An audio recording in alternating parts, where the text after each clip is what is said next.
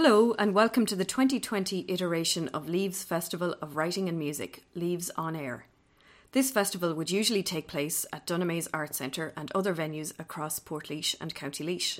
Current circumstances, however, forced a rethink about how we could best bring featured writers, musicians and our audiences together in a safe, engaging and entertaining way. Together with Laois Arts Office, we are delighted to now present a series of podcasts featuring our guest musician, our guest writers in conversation with festival curator Dermot Bolger. These were recorded recently over Zoom. For more details, see leaves festival dot I E and you can find us on all social media, Spotify and other podcast hosts. Leaves on Air is funded by the Arts Office, Laois County Council and produced and presented by Dunamaise Arts Centre. Welcome to the Leaves on Air podcast series. My name is Dermot Bolger. My guest in this episode is the writer Carlo Gebler, talking about his new book, Tales We Tell Ourselves. In it, he responds to the current pandemic by going back almost seven hundred years to what could be called the first novel ever written, The Decameron. This contains one hundred stories, told to each other by a group of seven young women and three young men sheltering in a villa outside Florence to escape the Black Death afflicting that city. Conceived during the pandemic of thirteen forty-eight, the Decameron ranges from the erotic to the tragic. Gebler's reworking focuses on the book's revolutionary premise that suffering in a pandemic may rob us of our humanity, but fiction is one way we can get it back. Carlo Gebler was born in Dublin in nineteen fifty-four to parents who were both writers, the novelists Edna O'Brien and Ernest Gebler. He started his career in television and made several documentaries for Channel four before turning to fiction and memoir. His many novels include The Dead Eight. This reconstructed a famous miscarriage of justice when, in nineteen forty, Harry Gleeson, a farm manager in Tipperary, was framed and hung for the murder of an unmarried neighbour, Moll McCarthy, who had been a good mother to seven children by seven different local men. Other recent books include The Projectionist, a biography of his father, Ernest Gebler, and The Innocent of Falkland Road, a novel set in nineteen sixties London of his childhood. A member of a stoner, he is married with five children and has lived in Enniskillen since nineteen eighty-nine. If fiction is one respite from a pandemic, then music is another. To introduce my talk with Carlo, I have chosen two single jigs, Child of My Heart and Is It the Priest You Want, played by the great Waterford piper David Power on his album The Áth an Mhuilinn, available from his website david power up dot com.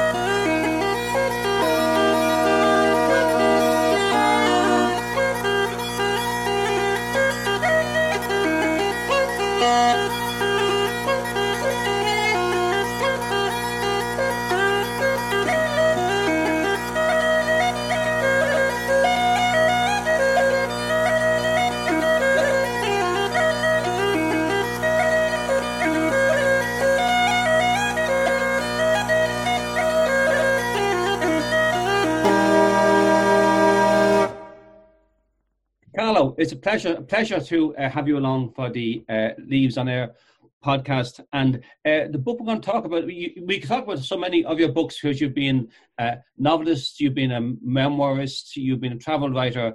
Uh, and the new book is your response to the current pandemic we're in. And mm-hmm. your response to the pandemic has been to go back almost seven hundred years to a remote, secluded villa outside Florence uh, to a group of seven young women and, and three young men who keep each other's spirits up by telling, uh, over the course of ten days, uh, one hundred stories in what could perhaps be described as the first modern novel, or the first novel of all time, The Decameron. Uh, how did you decide to actually uh, approach the, the current lockdown by revisiting this book? I knew about The Decameron. I'd, I'd read The Decameron. I was aware that it was this canonical collection of one hundred stories of incredible variety. Funny stories, bawdy stories, cruel stories, mythic stories, fairy tale-like stories. But mainly I knew about the Decameron as something that was like an aquifer. It was a great underground water source, and the water had trickled and nourished all subsequent literature. It was a kind of ur text. But and didn't it actually... And it wasn't the... Uh, because it, the laws of copyright were a tad obscure back in the day. They were. In, in those so, days, you, you could do anything you wanted. So then, when the pandemic started, and I noticed, I was told by Edward Hegel, the publisher, that two books in the English language had sold out. The warehouses were out of them. Yeah. Albert Camus' The Plague and uh, Giovanni Boccaccio's Decameron. Mm-hmm. I thought, huh... And I got it down off the shelf, and I discovered that it wasn't just a source from which people had taken and appropriated material, it being itself a book that appropriated material that existed, but it was also a response to the suffering that Giovanni Boccaccio believed pandemics, because he was writing during the Black Plague, inflicted on the psyche. He said they caused the psyche to contract. And therefore, he produced a text of stories which would reverse the process and allow the psyche to recover. And you say that that book has a revolutionary premise, not only The Decameron, but also uh, Tales We Tell Ourselves, which is your, your version of, of, of an edited, I think, is it twenty-eight stories from The Decameron? It's twenty-seven stories from The Decameron, and a twenty-eighth, which is told in an aside. Because in the book, the ten... Um, people, the seven women and the three yeah. men, they also talk to each other.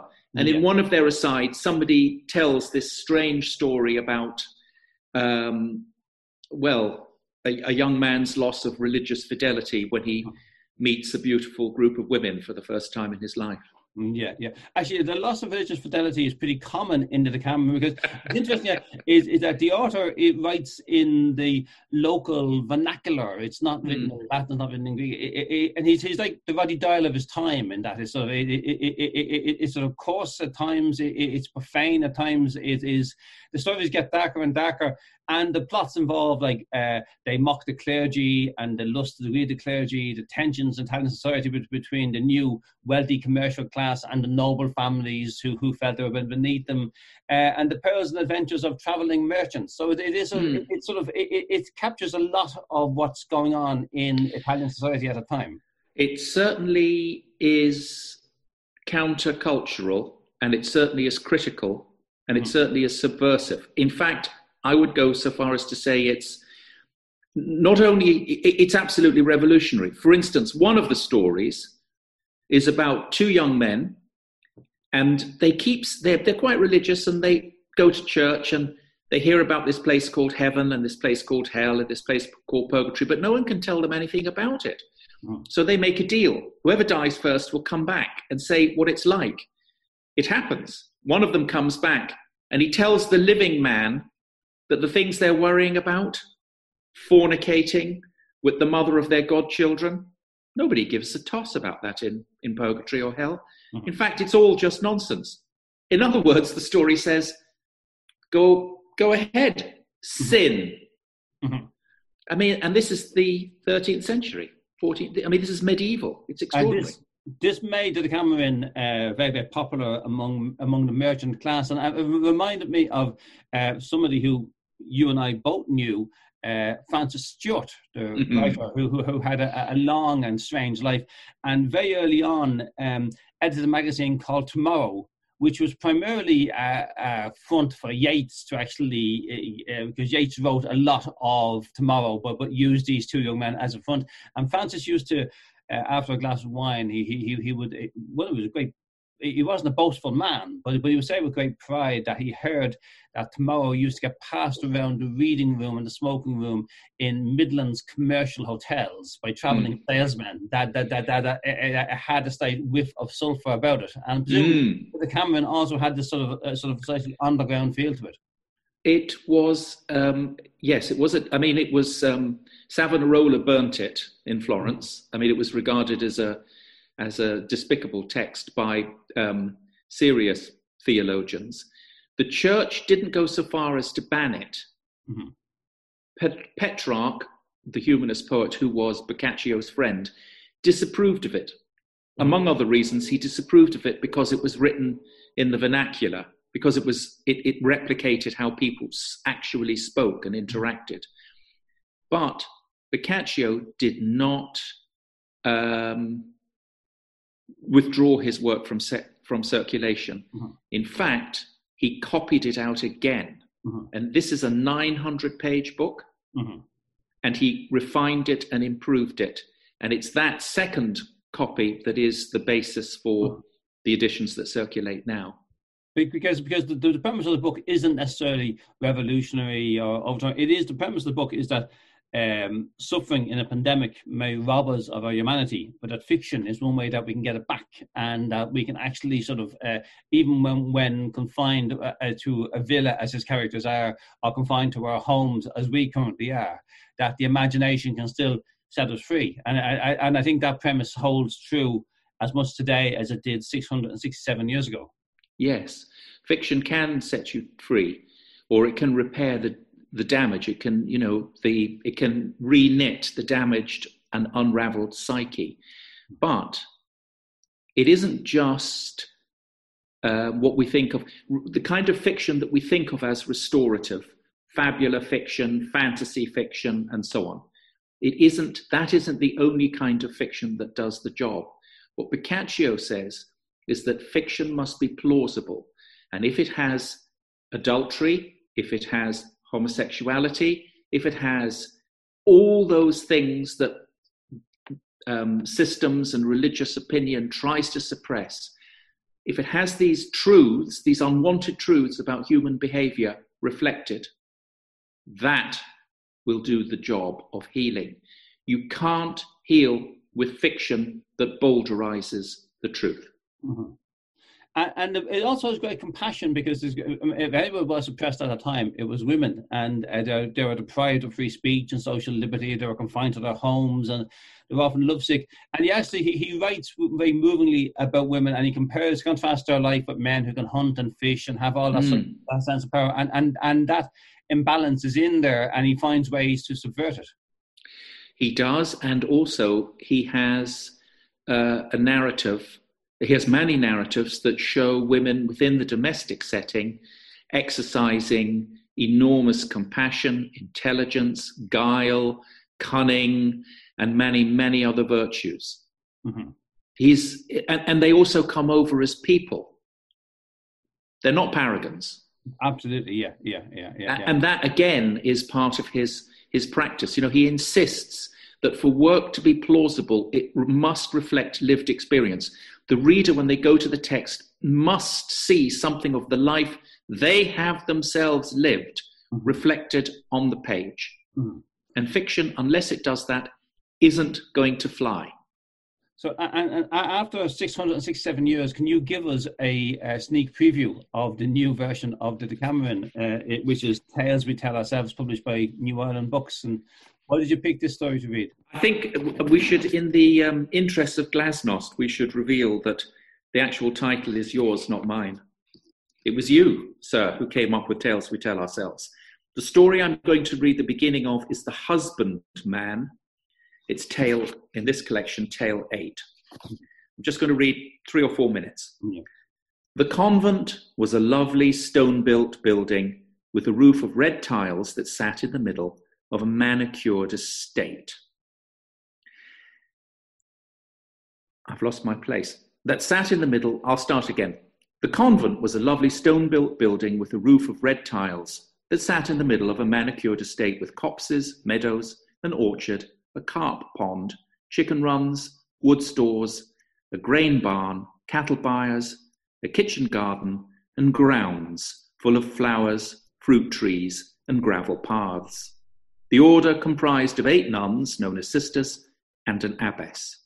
To manage the estate, there was a steward, and below him, a husbandman, Nuto, who grew the vegetables, chopped the wood, and fetched the water.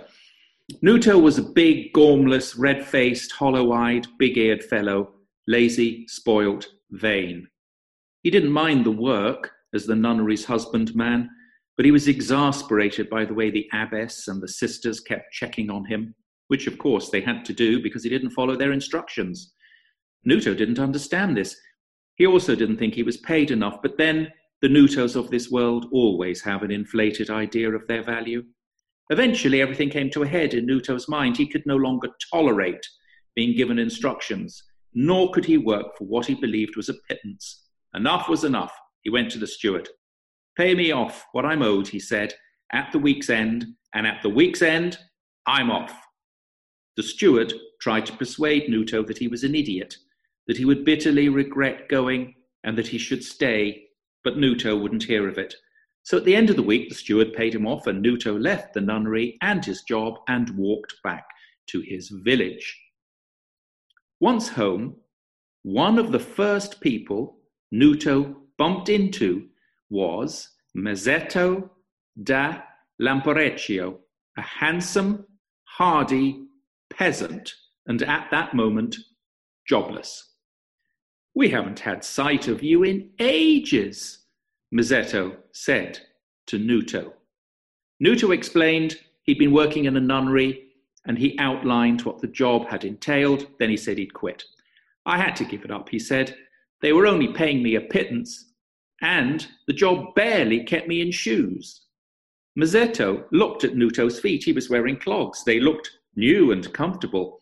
He looked at his own feet. He was in sandals that were frayed and worn. "What were the sisters like?" Mazzetto asked. "Wouldn't leave me alone," said Nuto. "Always on my back. Do this, don't do that. I would be at work in the kitchen garden. Put this here, one would say.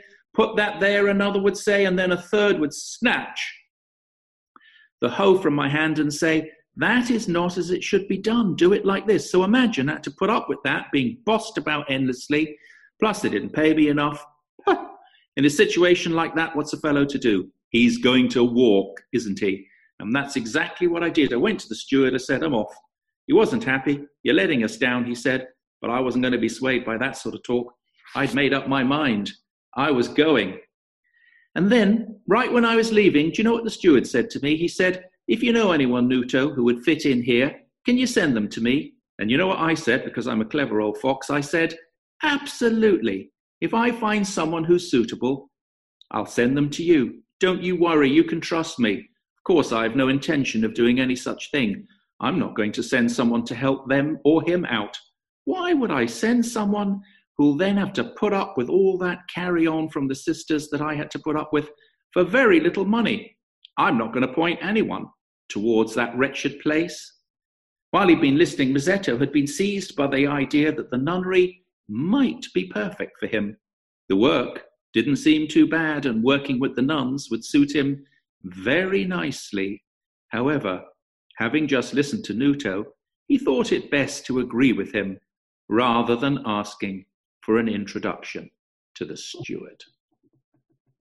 And the story goes on to describe how Mazzetto goes to the nunnery and he obtains entry by pretending to be deaf and dumb, because he assumes they will assume he is, um, in uh, their eyes, not husband material, not virile.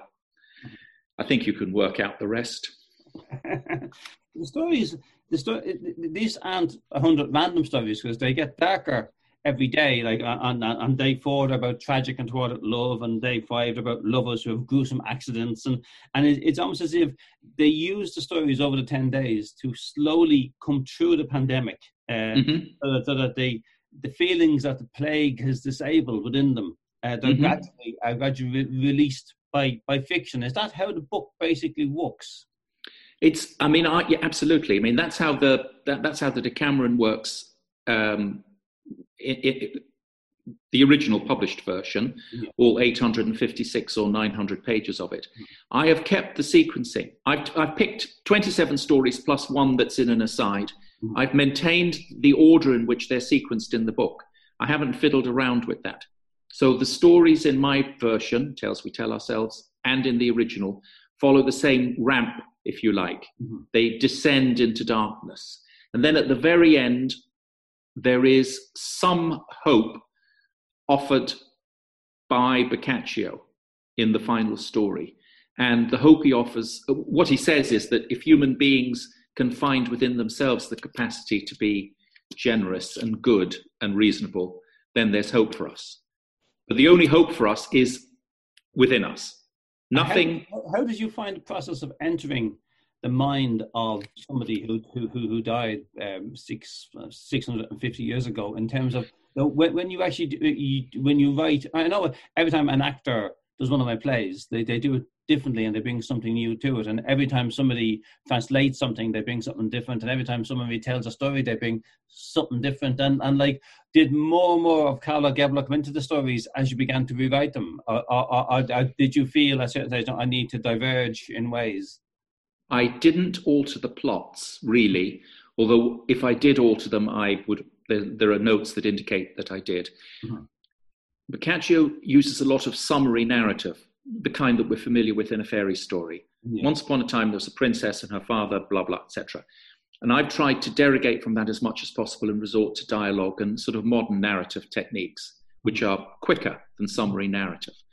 But to answer your question, my main impression working on the original medieval material was that I was seeing a mind trying to work out for itself those narrative principles that are second nature to us.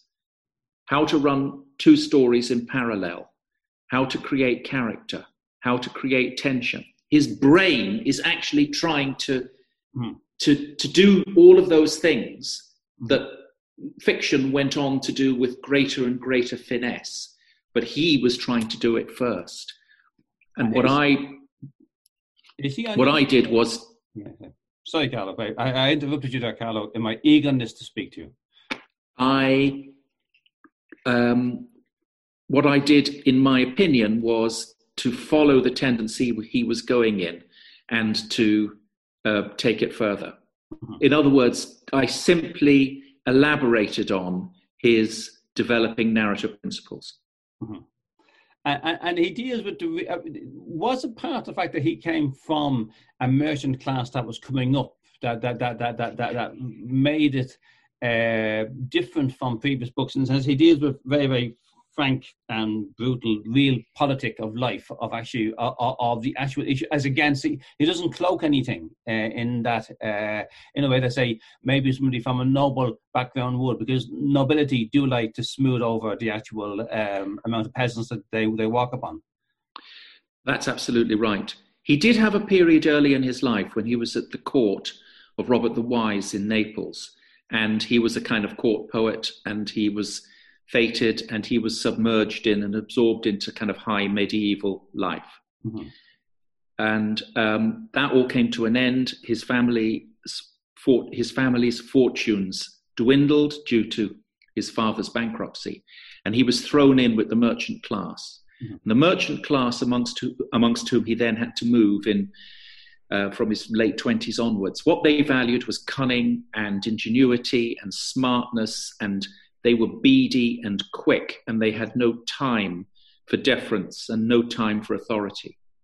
And he valued that kind of quickness of thought and quickness of mind. Mm-hmm. But he also saw violence.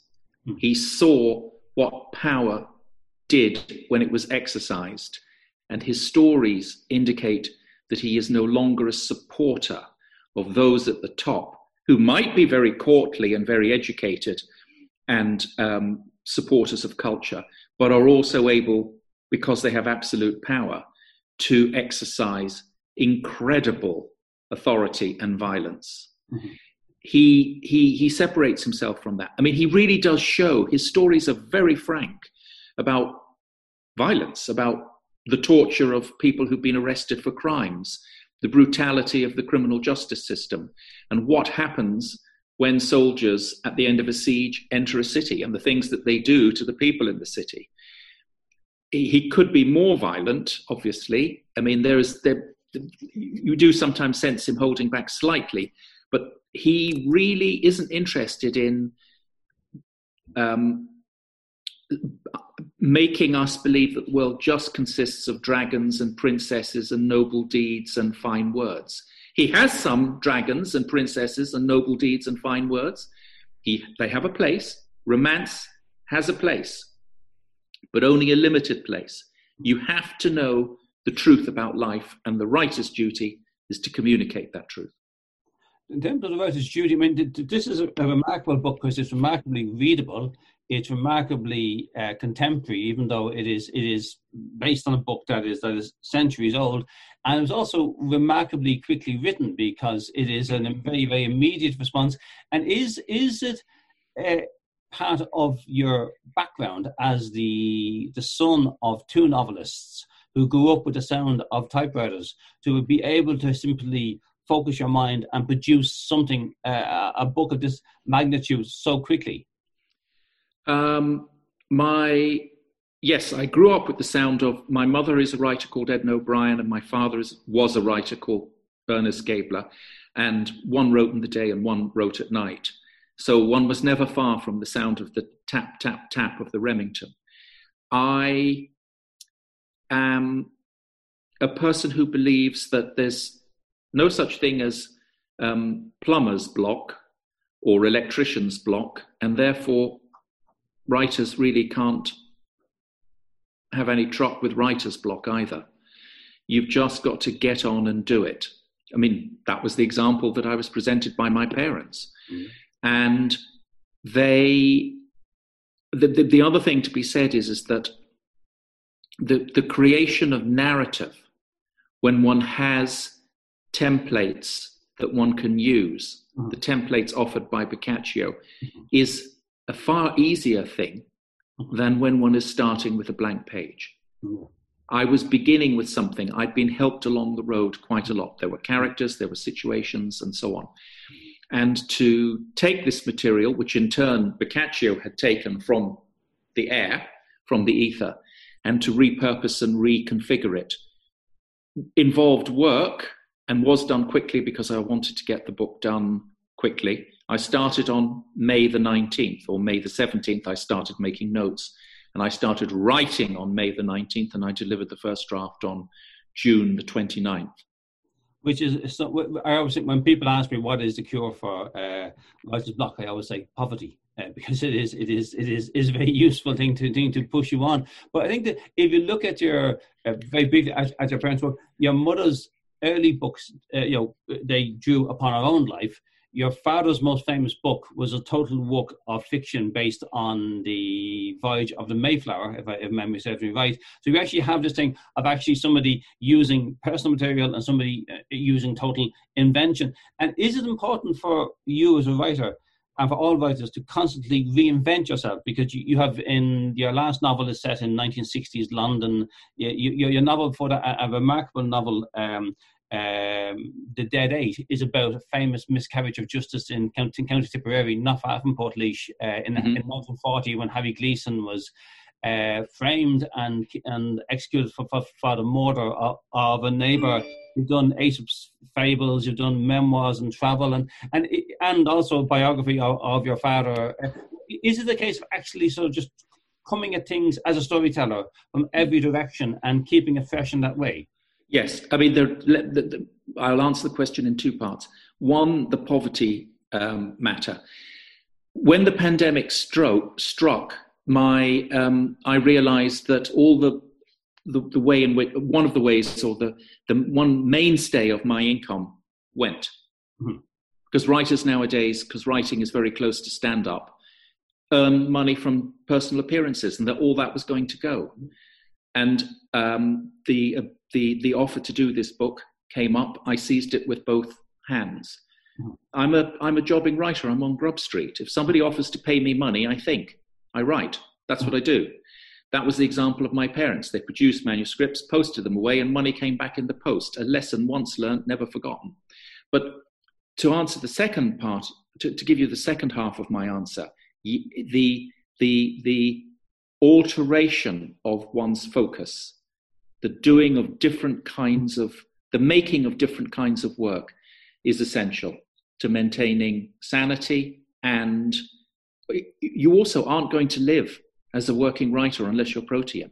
Yeah. This, you, you simply can't be L P. Hartley anymore. Mm-hmm. Or, you know, one of those kinds of people. I say L P. Hartley because he wrote books like The Go-Between. He did some reviewing, and it enabled him to rent a villa in Venice for three mm-hmm. months every year. He and made a good living. A gentleman of letters. Uh, a gentleman of letters. Yeah, That's yeah. over. And so instead of your villa in Venice, you actually, uh, I don't know if you can still do it in this pandemic, but you've, for many years you have taught in prison. And has that been a fascinating experience? I remember you once saying, never expect better of anyone in jail, expect worse. So one of the characters in your books do, do, mm. do Wing Audley's Tales. I mean, has, has that been a, a, a Has that been an inspiration? Has that been uh, a chore? Has that been something that has been mind-opening for you? Um, the, uh, the prisons here are closed currently because of COVID, so I had to stop just after Saint Patrick's Day, but I'll be going back in again. Um, the prison are quite clear that they, they wish me to go. Has it been um, of benefit to me working in prisons for thirty years? I'd say more than benefit. It's probably been the, it's not probably been, it has definitely been my education. I have learnt really everything that I know from talking to prisoners, mm-hmm. everything important that I need to know. I've also learnt a great deal about society and how it functions. And yes, I've learnt, I've learnt everything in prison, mm-hmm. really, that I know. Uh, and the whole thing of looking, but was that one of the things that drew you to, we haven't got great time to go into it, but, but I'd love to talk also because of the connection to uh, Laois and Tipperary, uh, the uh, miscarriage of justice of, of Harry Gleeson, which is which was a, a, a, something that, an open secret at the time mm. that, uh, that, that, that, that, that, that Harry Gleeson hadn't actually uh, killed Uh, his neighbour, but but that it was a very, very useful person to be sacrificed to mm. avoid scandal in the town, which, which almost sounds like a, a really bad tale in The Decameron, a really dark mm. tale in The Decameron. It could be a Decameron-esque story. Mm. Um, I wasn't the person, of course, to... Um, um, many people before I came to write that novel had articulated mm. the idea or the certainty that Gleeson had been fitted up. Mm-hmm. So I didn't do any original work. I wrote the novel based on on a great deal of work by other people. Mm-hmm. And uh, where there were certain gaps, I was then able to use fiction to to bridge the mm-hmm. gap, so to speak, and offer a hypothetical. Mm-hmm. This is probably what happened. Mm-hmm. Why was I attracted to that story? It is... I had worked with Patrick Maguire, who was one of the Maguire Seven. So these were seven people who in London had been fitted up by the Guildford police for the manufacture of the bombs used by the I R A in Guildford during the I R A main, mainland bombing campaign in the seventies. And the book was primarily about Patrick and his suffering, how being sent to prison for an offence was such a violation of natural justice it almost destroyed him. So it was a memoir type thing. It concentrated on the effect. But the, and of course the book touched on the way the, the um, fitting up had been finessed, mm-hmm. but it wasn't about that specifically. And I suddenly became really interested. You know, if you want to fit someone up and send them to prison, mm-hmm. there have to be a lot of moving parts. It isn't that one policeman sits somewhere and goes, oh, right, let's send this person down. It's a collective act. And I thought it, the Gleeson case really showed how it was a collective act, not only with the guards and the criminal justice system involved, but the local people, because the woman he had supposedly murdered was a woman who had um, personal relationships, sexual relationships with a vast number of local men and children by seven different local men. Uh, and, and had left subtle clues to each man in their name. In their names. And that's, and so everybody in the community knew this. Mm-hmm. It was everybody. Mm-hmm. The, the district justice knew it, the doctors knew it, the school teachers knew it, the priest knew it, the dogs in the street knew it. But they, uh, the Irish Code of Omerta came in. We're not going to discuss this. It's too shaming. And again, Harry Gleeson is is landless, and so he has no status within that sort of world. And, no. and I think that makes the book so harrowing, that he's such a genuinely decent and slightly dim character who is just totally be- bewildered. He has no notion of the forces mm. around him that are going to use him uh, mm. to actually get rid of a murder and actually sort of ho- hopefully put a lid on scandal. I mean, he's a, you know, he's like a nineteenth century Spalpeen. He's a guy who... who goes and works on his uncle's farm for no salary mm-hmm. for all his life. If he wants to buy fags, he has to go and borrow a quid or get a quid from his uncle, who was very good to him, by the way, his uncle and aunt. Yeah. Um, but the deal was that when they died, he'd get the land. But until they died, he'd, he'd basically, he was a peon. Yeah. He did earn, he was a very good musician, a beautiful violin player, fiddle player, and was well known for dancing and for charm and for, for for sort of being like a very nice man. The woman who he allegedly murdered, who he didn't murder, he also used to he used to supply her with wood that he'd cut on the farm. It was kind of like, he wasn't meant to, but everyone looked the other way. He used to give her food, he used to give her potatoes. Other people also did that. Yeah. So he was involved with her in a charitable way. He knew exactly what she was up to. Mm-hmm. Um, but he, he just, he wasn't the person he, who got a shotgun and shot her in the face. Mm. He just, he just didn't do it. And, and, and has now been, uh, been formally and officially pardoned by the Irish state, which, which is a great blessing, and which, which wasn't, it wasn't just a book that did that, but it was part no. of, it was part of, of an raising awareness of that issue. To come back to yourself, Carlo, and we're, we're, we're, we're finishing up the, uh, podcast, and it's been a pleasure talking to you about the book, and, and I hope the book gets read by as many people as possible, the um, uh, the tales we tell ourselves, because it is very much a tale of our time, while being a tale of of past times and how we survived past past pandemics. As somebody who uh, learned earned a lot of your living by by doing all kinds of things that you now cannot do, what are you working on now, and what's next for Carlo Gebler? Uh, I I am teaching virtually Mm-hmm. at Trinity College, where I work, and that is actually, do you know what? It's it's it's fine. Mm-hmm. Actually, it's probably more than fine. It's actually quite good. Mm-hmm. It's it's it's more work than face to face, but it's it's very good. I am doing this. I've written, but my main literary activity is I have written a book about. I've written. I have pretended to be Antigone. Mm-hmm. the uh, classical Greek heroine, and I have pretended as Antigone to write a biography of Oedipus, mm-hmm. her father, mm-hmm. stroke brother. So I've written a book called The Late King of Thebes, which is e- Antigone's account of her her father's life. And, and again, is this a way of just keeping it fresh for you, of actually just simply throwing, throwing yourself headlong into another imaginative universe? I... the, the I... Uh, was very, I am extremely depressed about the state of the world. Mm-hmm. Why do people vote for Mister Trump? Why did people vote to leave the, the European Union? But they did. And the great thing about the Oedipus story, which is what Antigone articulates, is that people are simultaneously fated and the um, arbiter of their own destiny.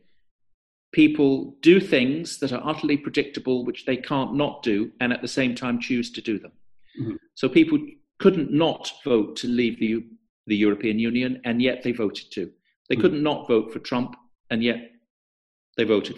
Mm-hmm. It's this curious mix. We're both free and unfree. So that's what the book, the book comes out of my sense of that. But of course, it's it's just a story. It's not and a it, polemic. It's, it's, again, an historical story and a contemporary story. I mean, I, I remember, Carlo, you as a filmmaker. I remember yes. you as a documentary maker a long time ago. And it's been a great pleasure to follow your, uh, as a writer, through all kinds of mediums and all kinds of forms, and always surprising and always uh, erudite. And, and always beautifully written and perfectly written. You, at an early age, you, you learned the value of a good sentence. And uh, I you. hope that uh, Tales We Tell Ourselves becomes the modern Decameron. I hope it gets read by a huge number of people. And I, I hope you every success in all of your future works. As always, it's a great pleasure talking to you. And thank you very much for taking part in the Leaves On Air podcast. Mister Bolger, may the gods smile on you. Thank you. Thank you for listening. For more, see leaves festival dot I E or dunamaise dot I E. Leaves On Air is funded by the Arts Office, Laois County Council, and produced and presented by Dunamaise Arts Centre. We look forward to presenting further podcasts over the months ahead. Dunamaise On Air will showcase artists and performers we are sure you'll love to hear from and learn more about. See dunamaise dot I E for details.